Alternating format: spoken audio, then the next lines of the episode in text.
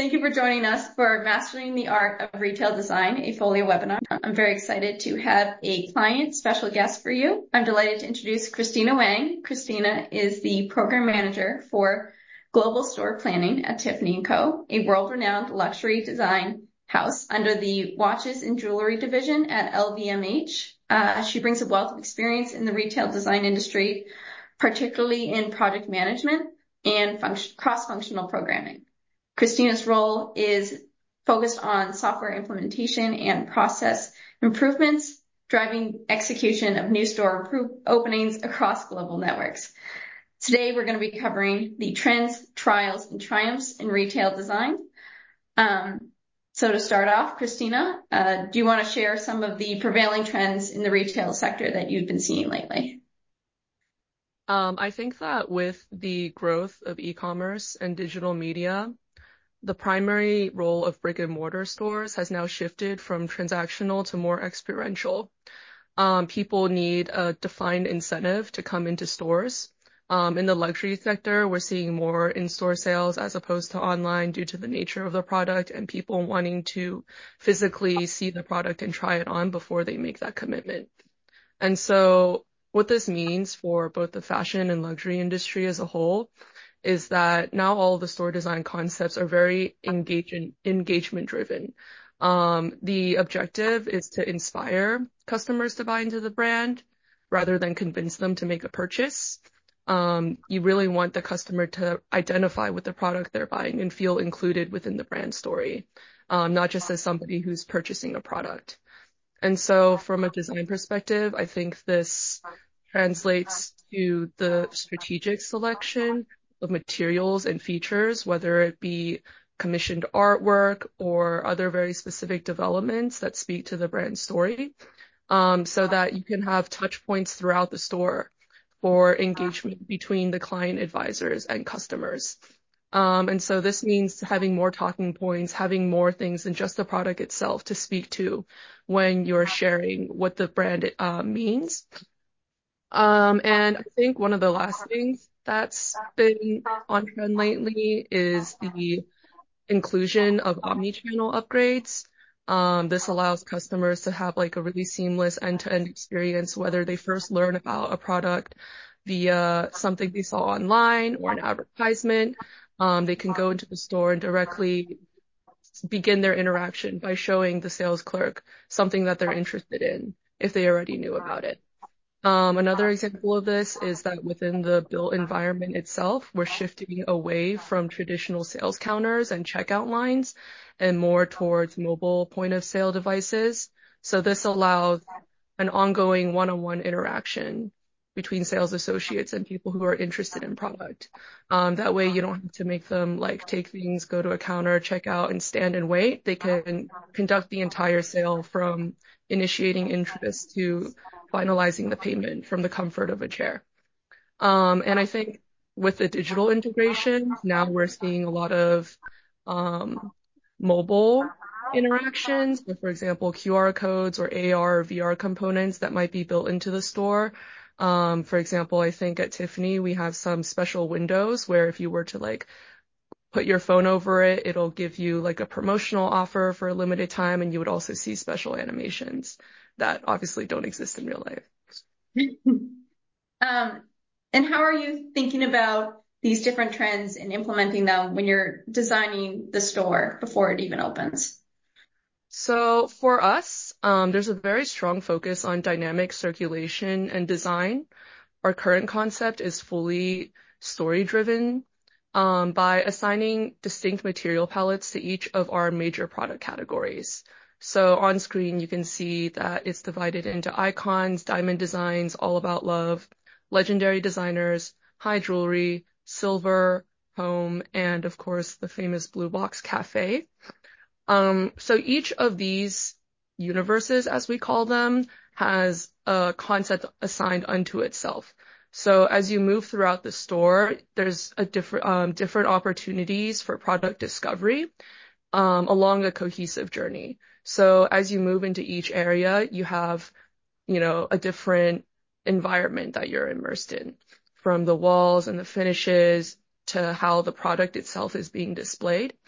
And so this really means that our stores, when they're being planned at the onset, they're set up as a series of vignettes um, for each specific category, which creates an architectural flow that um, promotes intuitive discovery and interaction as you move throughout the store.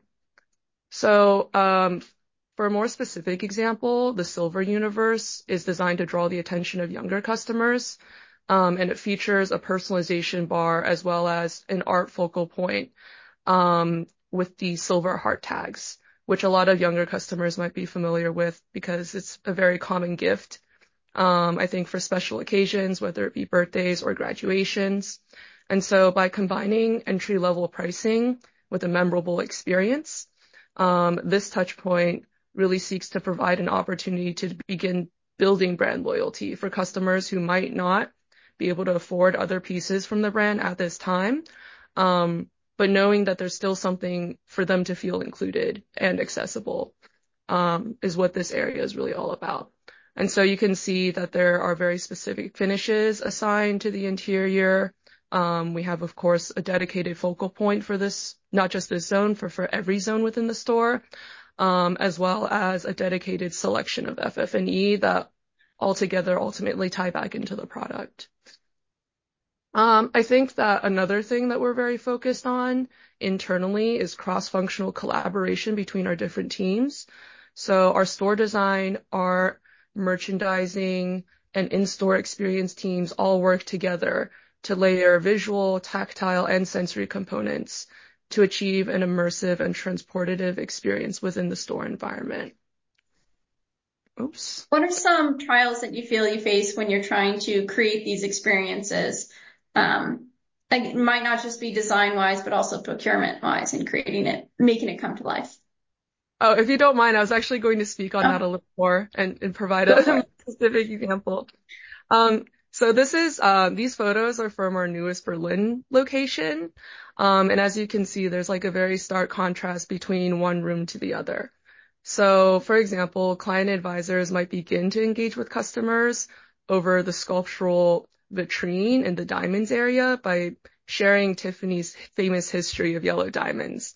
And so as they transition from the bright sales floor to the private salon, um, clients are then greeted with this very graphic explosion of peonies, which are done by the artist Vik Muniz, as well as plush seating and the scent of fresh flowers. Um, and you can see from the overall vibe of the room, there's also soft lighting, and they also play a different music set. And that's really meant to set the scene for when clients are invited to try on jewelry and to make that experience feel really special. Um, the idea is to make them feel as if they're transported to a different place and make themselves feel as elevated as the jewelry that they're trying on and then the environment that they're in. And finally, Um, the clients can close the sale from the comfort of the sofa as the advisors are able to present payment options through a mobile POS device. Um, if they're already an existing customer, they don't have to really make that payment at all. As soon as they're sitting there, they can just you know, have their little champagne toast and you know, move on um, because all of their information would have already been stored on file by the sales team. So that's you know, kind of the different ways we've been trying to make the overall store experience feel more special and inspirational and immersive. Yeah, that's a very elaborate um, experience that you've put together. There's so many parts coming together in order to create that. Um, what were the trials that you've had when creating a piece like this and making sure everything comes together? Um, I think number one is definitely managing the expectations of different stakeholders. So as a global company, we have um, several sets of leadership. One, of course, is our central executive leadership team, meaning the CEO, the executive vice president, and so on and so forth. But each region functions as its own business unit. And depending on the tendencies of the leader within that region, their priorities might be different. So for example, in Europe, where this store was built, the regional president has a greater focus on budget and timing. He's less concerned about the aesthetic execution of the stores. Um, His view is kind of, as long as they look better than the old ones, that's good enough for me, but make sure everything is within the costs that we had submitted for this project. Um, meanwhile, centrally, the design team, the design leadership, as well as the CEO, he's they're very concerned with the global brand image and they want for it to be consistent. So in their view, they're like, you know, we would rather have the most flawless store in the end, even if it means spending a little more money. Um, and now our design team is central in New York, whereas the project managers and procurement team responsible for executing the project are located in Europe. And so there ends up being a lot of back and forth. If something comes out to be more expensive, the region either will request a redesign or attempt to source an alternative on their own, which might not look as good, um, which then could, you know, come back to the central design team and cause a few issues. Um, I think another thing that we frequently encounter is budget visibility. So at the front end, designers currently don't have any visibility to the costs associated with the specifications they're assigning to stores. They might have a rough idea, um, but for example, if the cost of a lamp just for the commodity is $2,000, they might not be aware that it doesn't include the shade, it doesn't include like the regional wiring, um, and then there might be further like, you know, crating, packing, et cetera fees. So by the time the region places the order, this $2,000 lamp could cost $5,000. And this is a very small example, but it could apply to anything within the store. So for larger pieces like that sculptural diamond vitrine that you see, the custom chandelier, all of these costs begin to add up. So in many cases, by the time like less than 70% of the commodities are purchased, we've already consumed the full project budget. Okay. Wow. Um, and what strategies do you use to help overcome something like that to help communicate throughout the team? Because that, I mean, that is your role, managing the cross-functional teams. right. Um, so one thing we're really big on is defining processes and making sure that everybody is aligned on the order of accountabilities, um, as well as adhering to those expectations. So for example, um, over the last year, throughout the evolution of the new store concept, things were completely all over the place. Even the designers didn't have final specifications approved because so many, so many of these items are completely custom developments. They're not off the shelf products. Um, and so they will work with the supplier to go through a very extensive sampling phase to make sure that the final item that is implemented in stores 100% represents the vision that designers had.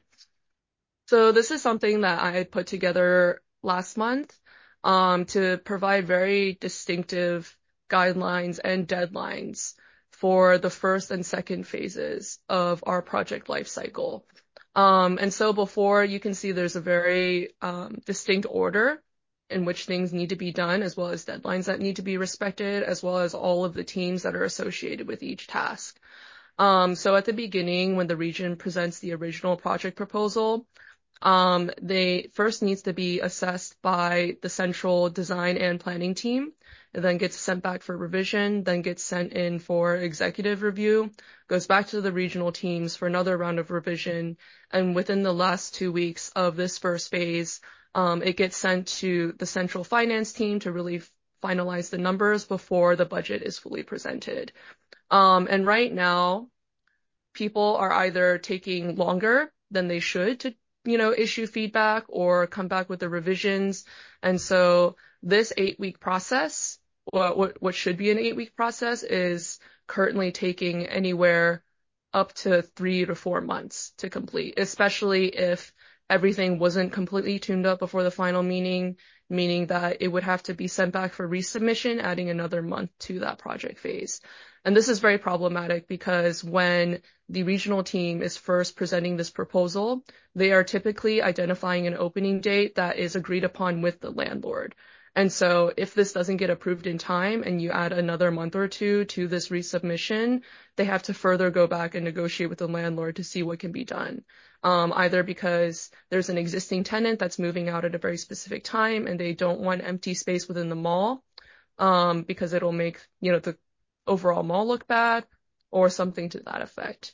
Um, and then you can see for phase 1B, which is the schematic design phase, um, right now we're also trying to streamline that process to make sure it's as efficient as possible, meaning um, it goes first to the creative vice president of store design for the review before it gets sent to Sylvia, who oversees all of the design and CVM, before it goes again back to the zone president, who is the market leader.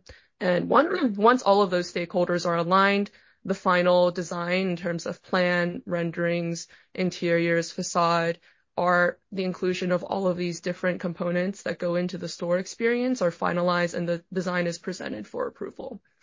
Um, and so by getting everyone to kind of adhere to these individual tasks within the process as a whole, we're hoping to have, you know, less instances of going back and forth and redoing things, um, when it could really just be like a four step process instead of 10 step. And what tools are you using to help manage this process and keep everything on track? So Fohlio is definitely a huge component to this.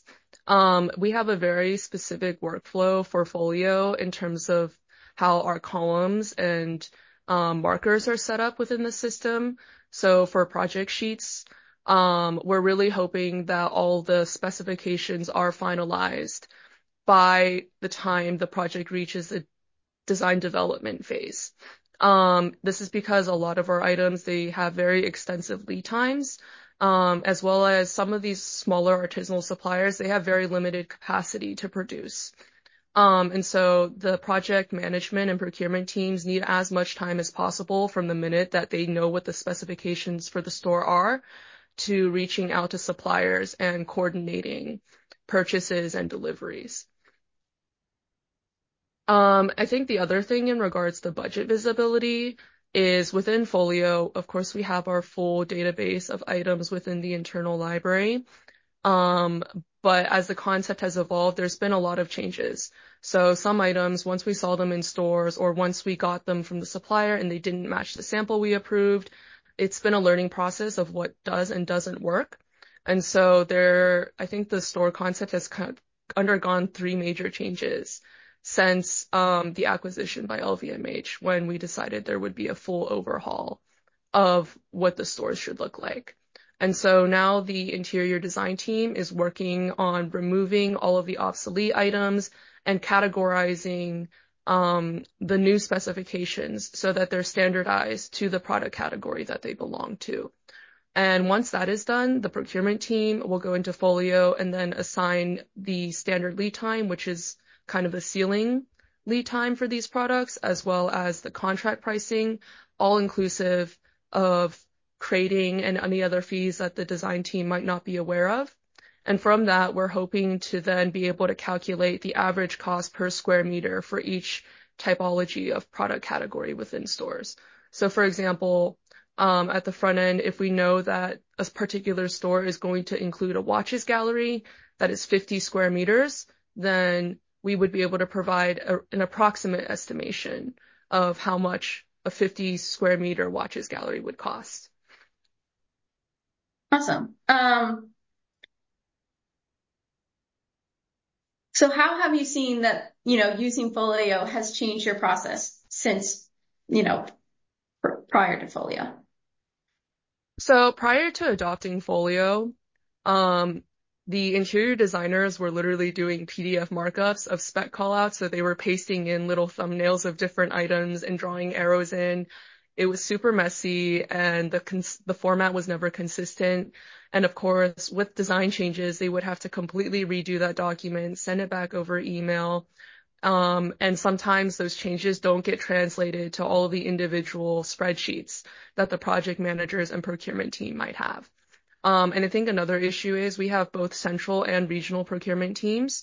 Um, for specific items, the central team is responsible for ordering, um, whereas for other items, the region is supposed to order. And so nobody knew what exactly they were supposed to be responsible for. And what this resulted in are a lot of abortive orders. So sometimes the central team might have placed a bulk order for something and the regional team wasn't aware of it and then they double purchased the item, um, and so on and so forth. And we saw this for the first wave of new concept stores that had opened from Q4 of 2022 into Q1 of 2023, where we had presented renderings from the design team that were approved by the CEO, market leaders, and everyone else Um, but when the stores opened, they looked nothing like the renderings. And so there was this huge disconnect between what was being specified and what was being purchased and implemented in stores. Um, now that all of our teams are using Fohlio, we've been able to centralize um, all of the workflows and data assigned to each project. And so now we have a constant stream of live updates. If a design change occurs, everyone immediately has access to it and is aware of what they need to do to make that happen. Whereas before, not only were people not getting this information, they also weren't going back to the central team to let us know if they had already placed an order for something, and so the design change is not recommended. Um, I think another thing that Fohlio has been great in facilitating is optimizing the project turnover as a whole, as well as handover from one team to the next. So going back to that workflow that I shared, um, we're trying to get designers to, you know, kind of lock every other team out of the project sheet until they absolutely have every single specification in there. Um, because before everybody was looking at the project sheet at the same time and in any given week, you know, the sheet might look completely different on Friday than wh- where it was on Monday. And so we've come up with a few different conventions, such as adding, you know, like dummy placeholder items for specifications we know need to be in that store, but the final item has not yet been determined. And so now, once the projects are handed over to the um, the regional project managers and procurement teams, they're aware of exactly what is approved to order at that time, as well as any outstanding specifications um, to be later delivered by the design team. Okay. Um, earlier you spoke about, you know, if you wanted to know what the estimations would be on, say, creating a um, watches section for each store. Um, if it's 50 square meters, you know how much it's going to be. There's actually, with that, that's very relevant to a new feature we have coming out called product blocks. Sure. Hi, everyone. Aaron here with the customer success team and account management team in Fohlio. Uh, and yes, Kara, thank you, and thanks, Christina, for for sharing this. We do have a product that um, help optimize this this processes. It's a new product, and we've talked about this in the past, so we'd like to to go over it real quick. And uh, first of all, um, I'd like to share my screen with you so I can show you what the scope of this product is. Uh, understanding that there are some pain points like you know, how much product each store is getting. And not only on a retail environment, but also on hospitality. We know that we have different um, customers in this call that are in different industries. Uh, and then the pain points can be very similar, if, you will. Uh, also assorting of store typologies, like Christina was saying, you know, uh, retail stores usually have different typologies of, of, of stores and, rooms within one location. Also understanding um, where the product should land to the stores in the appropriate ways or in the appropriate forms. It's it's relevant. Assortment strategies, ordering discrepancies, it's something that it's often happening out there with with our users. And a lot of manual calculations, you know. Um, so understanding these pain points, uh, Product Fohlio has developed a product that allow you to group items, right? It allows you to group items and build commonly used products for different areas, right? This would allow you to have visibility and save a lot of time in the different phases of your project to easily pick and grab these product blocks and bring them to your new projects, right? I want to show my screen real quick, and I'll get back to this presentation to show you what the scope of this feature is. Um, if you go to your Fohlio, if if we have some prospects in this call, maybe we can talk separately about this since you don't have uh, already uh, an experience with the interface of Fohlio, but we have an internal library, and under the internal library, we have product blocks. As you can see here, you can assign brands, types, and regions to your product blocks. You can also assign an image to it so you can have visibility across all of these. And it's very simple to create a new block, right? You select the block, you type in the name, you just add a visual image that represent the block, and then you can start adding your items to your block. What this would allow you to do is save a lot of time on the specification part of the process. Instead of going one by one, you, can simply create your blocks, invest that time building your product blocks. And when you're working on your project sheets, you can simply grab those blocks and bring them through your project sheets.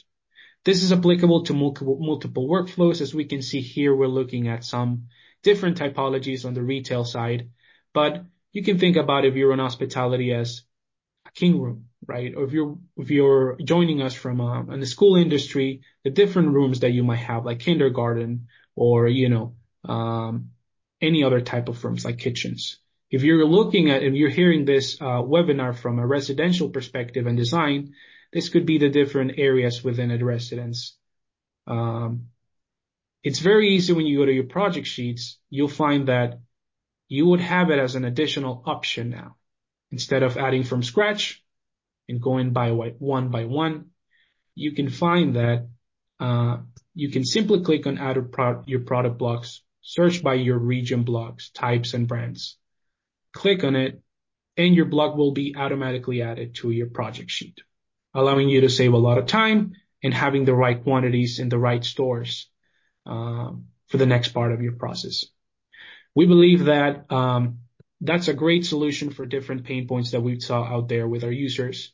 And just like that, Fohlio made a new feature. We have Forest here. Um, like I said, the return of investments or the benefits is that you can implement a system that accurately aligns your product quantities with your stores, with your hotels, with your residences typologies, and this can lead to an optimized inventory turnover. Another one is the reduction in excess inventory cost and decreased instances of stockouts. Another one, it's minimizing ordering discrepancies through automation and improved processes, leading to a more accurate asset management and reduced operational costs. These are just some of the benefits that um, I wanted to share with you. Like I said, it's a very simple feature, but very powerful when it comes to uh, your workflow. So I'm gonna hand off the mic to my product team to see if they have something else that they'd like to add in case I missed something. Uh, personally, I think you covered it really well, Aaron, and yeah, Uh, I'll hand it back to Kara for a second. Yeah, we, um, Fohlio actually has another feature that was pioneered by Tiffany's. So they were the ones that originally requested this feature. We did some market research and realized it's something that a lot of teams could use. Um, and it's in beta testing right now, and Lachlan can present that. It's called Cross-Project Reporting.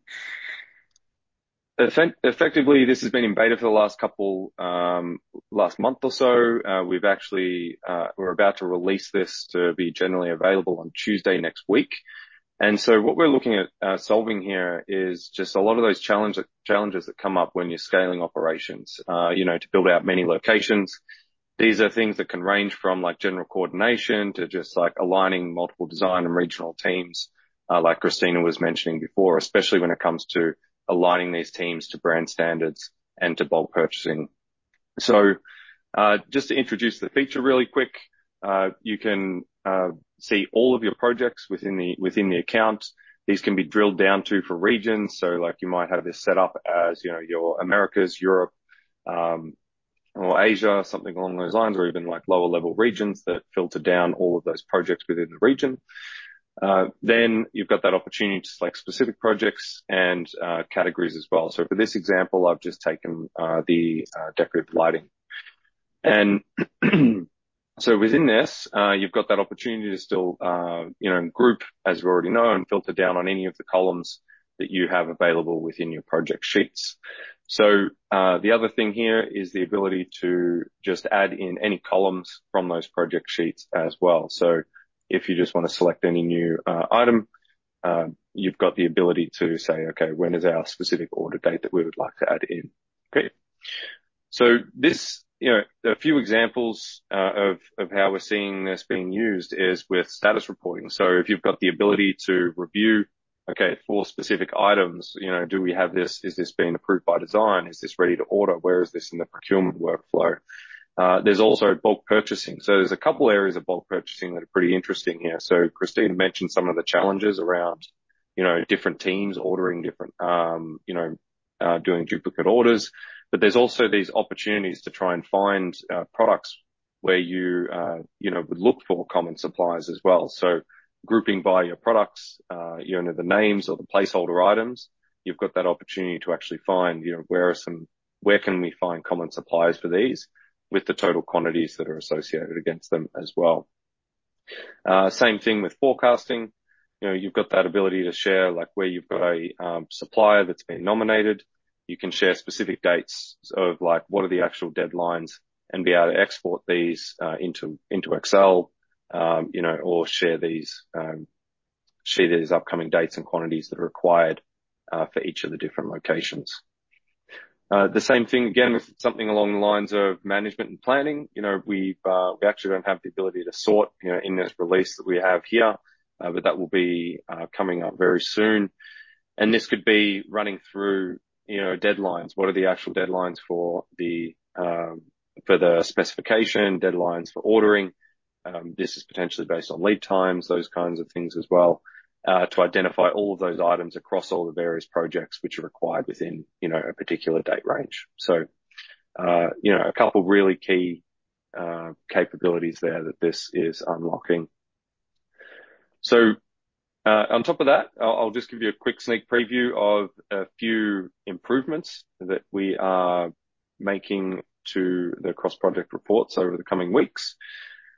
One of those is the ability to save views. So this is actually just first up, um pulling together product cards. So if you've actually got items specified within the library, um and those items that are on your projects uh are coming from the library or connected to the library, we'll be grouping all of those together. So you've got this nice, clean view of all of your specification data into that one sort of merged cell or card or product card. The other thing is saving views. So, you know, if you've spent all this time to work, you know, pull together the right columns, the right filters, all of those sorts of things, that'll make it much easier for you to pull this back up, share those views with your colleagues as well. So simply, as you build that view, you're able to save it, name the view, and then also edit those as well. All right, and that's uh, that's it for cross-project reports. Yeah, we're excited to learn about how all of you can, you know, utilize this feature and, you know, let's discover ways to, you know, make savings, save time, and coordinate across all of your teams. Uh, thank you, Lachlan. And Christina, since this is a product that was initially pioneered by Tiffany requested, how do you envision using this feature, new feature? Um, so Lachlan had, just as Lachlan had kind of explained, Um, the primary purpose of this feature for us would be for um, full year forecasting. Um, you know, as you know, we work with a lot of smaller suppliers and vendors who make these items by hand, and so at the front end, they need to know several months in advance the expected volume that they're expected to process for us. And if it turns out that the, you know, that the volume we're requesting is not achievable by their company, then that would allow our design team to know that they should begin to source an alternative option for these items. And so right now, um, of course, this is all contingent on the specifications being in Fohlio, which is what we're working on with our design team, making sure everybody's getting those specs uploaded. Um, but once that happens, I think this completely transforms the handoff to procurement and planning. Um, and so now we don't have to rely on this very time-consuming and labor-intensive process to individually, you know, check every single project sheet, which we have over 60 in Fohlio at the moment, um, and try to find that spec every single time, download an individual Excel export, and then consolidate. And of course, this takes hours and hours of time right now, and we simply just don't have the staff capacity to support that kind of work. And so this, you know, represents a significant benefit in what it can kind of achieve for not just the workflows in Tiffany, but also, you know, how much money we end up spending on these projects, as well as the final execution of the stores. Um, something that we've implemented over the last year is because all of these stores had previously opened, not quite looking like the renderings that were proposed, um, there is now a very specific process to get an approval for a store to open to the public. And so now we're trying to not open any stores that don't have the chandeliers in place, don't have the right furniture, um, and et cetera. Um, and this creates a huge problem because the longer you hold off the store opening, the more sales you lose. And a lot of these openings are strategically timed um, around particular holidays or seasons within the region. And so what's most important for us is to make sure the stores open exactly on time, looking exactly how they're supposed to. Um, and so we can now avoid a lot of these issues in terms of, you know, not having the correct items or not having the items in time. This is from Fohlio here. I have a question for uh, Christina. It's really, you know, how's the supply chains, um, you know, because you guys mentioned there are many custom items, right? The manufacturing lead times is always hard to manage. And we know that that is particularly acute during the pandemic. And I just wonder how things looking, um, you know, since this year's, are things getting better or still a big struggle? And and among, like, you know, all the struggles you have, like, how do you rank these pain points? So in regards to the supply chain as a whole, I think there has been an improvement since the pandemic. Um people have kind of learned Um, throughout that time how to better mobilize themselves. And so I think for us, we're having less issues with the lead times from the supplier itself and more so making sure that all teams internally have visibility to those lead times.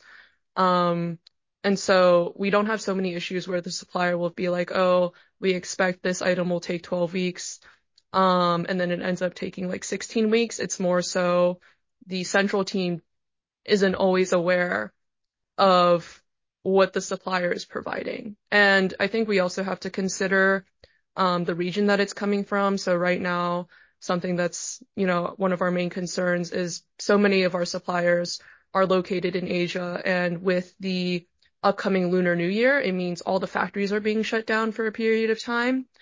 Um, and so if we know exactly which suppliers are affected within that region, that can kind of help us with advanced planning for this supply chain contingency.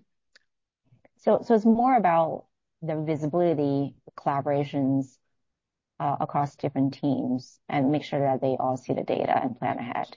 Uh, but in terms of like, you know, uh, you know, like surprise or late delivery that has happened less. Precisely. Before we finish up, I just would like to highlight that these, uh the two features that we just uh demonstrated are uh premium features. So uh we are going to make these available to anyone who's looking for, you know, a bit of a free trial on those. Please reach out to your customer success manager and they will be able to activate that for you. And, you know, we can run through like a brief introduction and assistance with setup as well if needed. Awesome. Thank you so much. And thank you, Christina, for joining us today. I really appreciate you taking the time to share your insights with us. And I will hope to see you again on the next one.